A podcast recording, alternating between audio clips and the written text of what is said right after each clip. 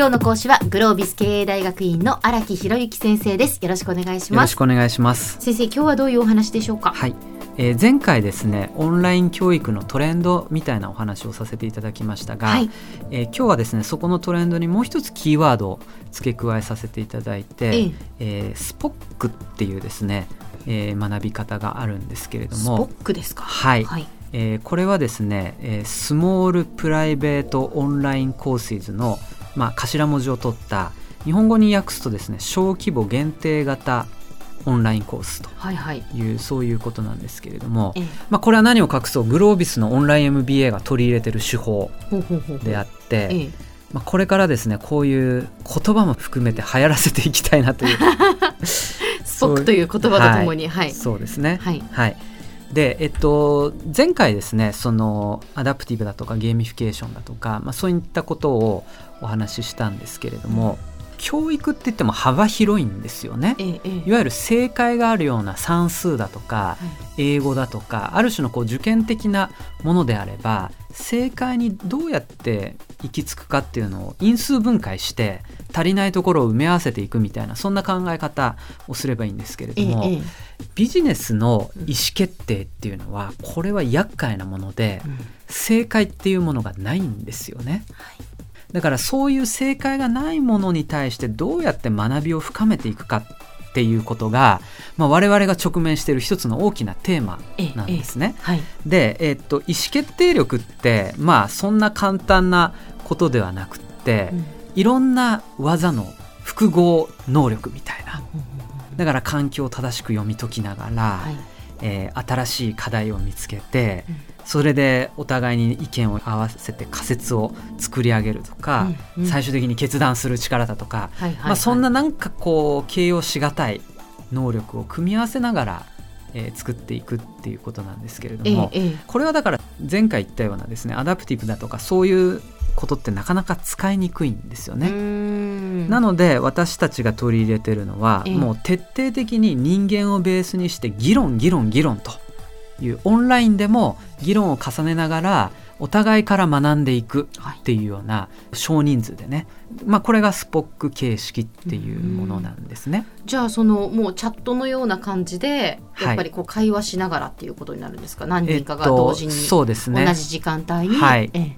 例えばですね今私がやってるクラスは30人のクラスなんですけれども、まず30人はクラスに入る前に自分でしっかり予習をしてきて一つ、えっと、課題に対する自分の考え方っていうのを整理してくるわけなんですよ。ままずこれが準備段階ですね。ええでクラスに来たら何をするかっていうと今回の課題について発表したい人いますかみたいな、うんうんそういう問いかけを私がするわけですよ。うんそのクラスに来たらっていうのは要要はもうパソコンの電源立ち上げたらとかってそういうことですよね。そうそうそうすいませんねこうええええええそういう状態で、うんうんうんでそうするとパソコンの画面で挙手ボタンっていうのがあるんで、はいはいはい。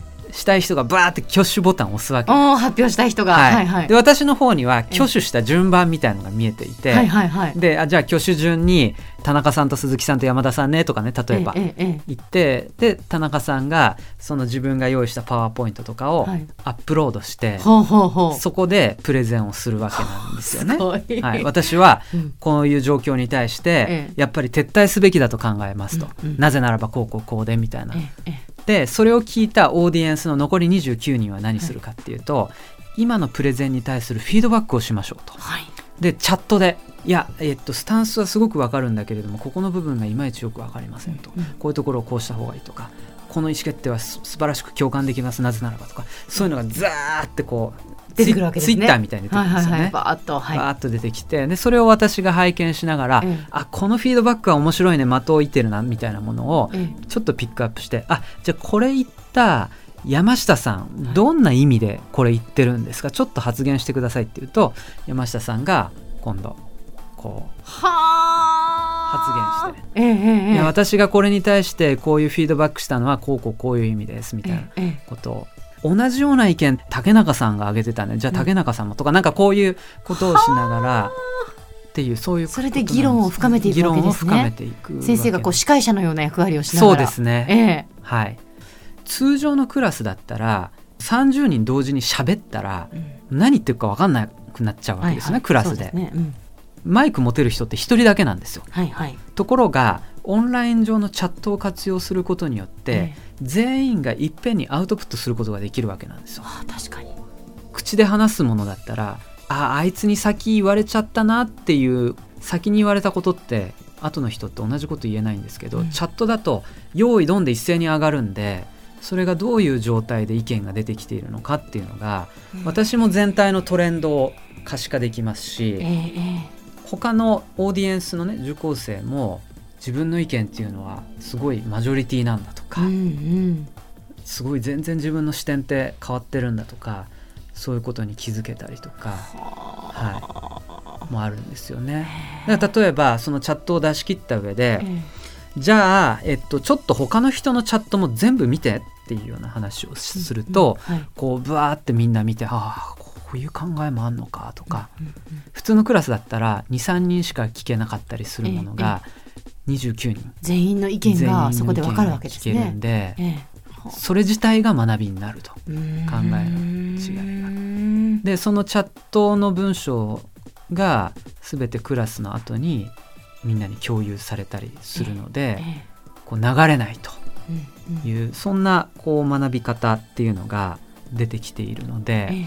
これはですねおあの通学クラスと同じことを同じテーマをやってるんですけど、はい。ちょっと学び方が違うんですよね。ん。だからあの学びのクオリティっていうのも多少変わってくるでしょうし、えええ今こんな形でですね MBA をもうすでにあのやっていてですえね、結構通学型やってる人もオンラインと併用して受けていただいているのであね。こういう学びも結構面白いねみたいなあのそんな状態に今来ているっていう、はい、面白いです。感じなんですね。先生、はいでは今日のまとめをお願いします。はい、えっと、今日はですね、えっと、グロービス経営大学院がやっているオンライン MBA ということの紹介として、スポックっていうね、小規模限定型オンラインコースのやり方についてお話をさせていただきました。えー一つね、チャットを活用して、まあ、考え方を可視化する、アウトプットの頻度を増やしていくみたいな、そんなことを通じて学びを深めていくモデルということで、えーご紹介をさせていただきました。今日の講師はグロービス経営大学院の荒木博之先生でした。どうもありがとうございました。ありがとうございます。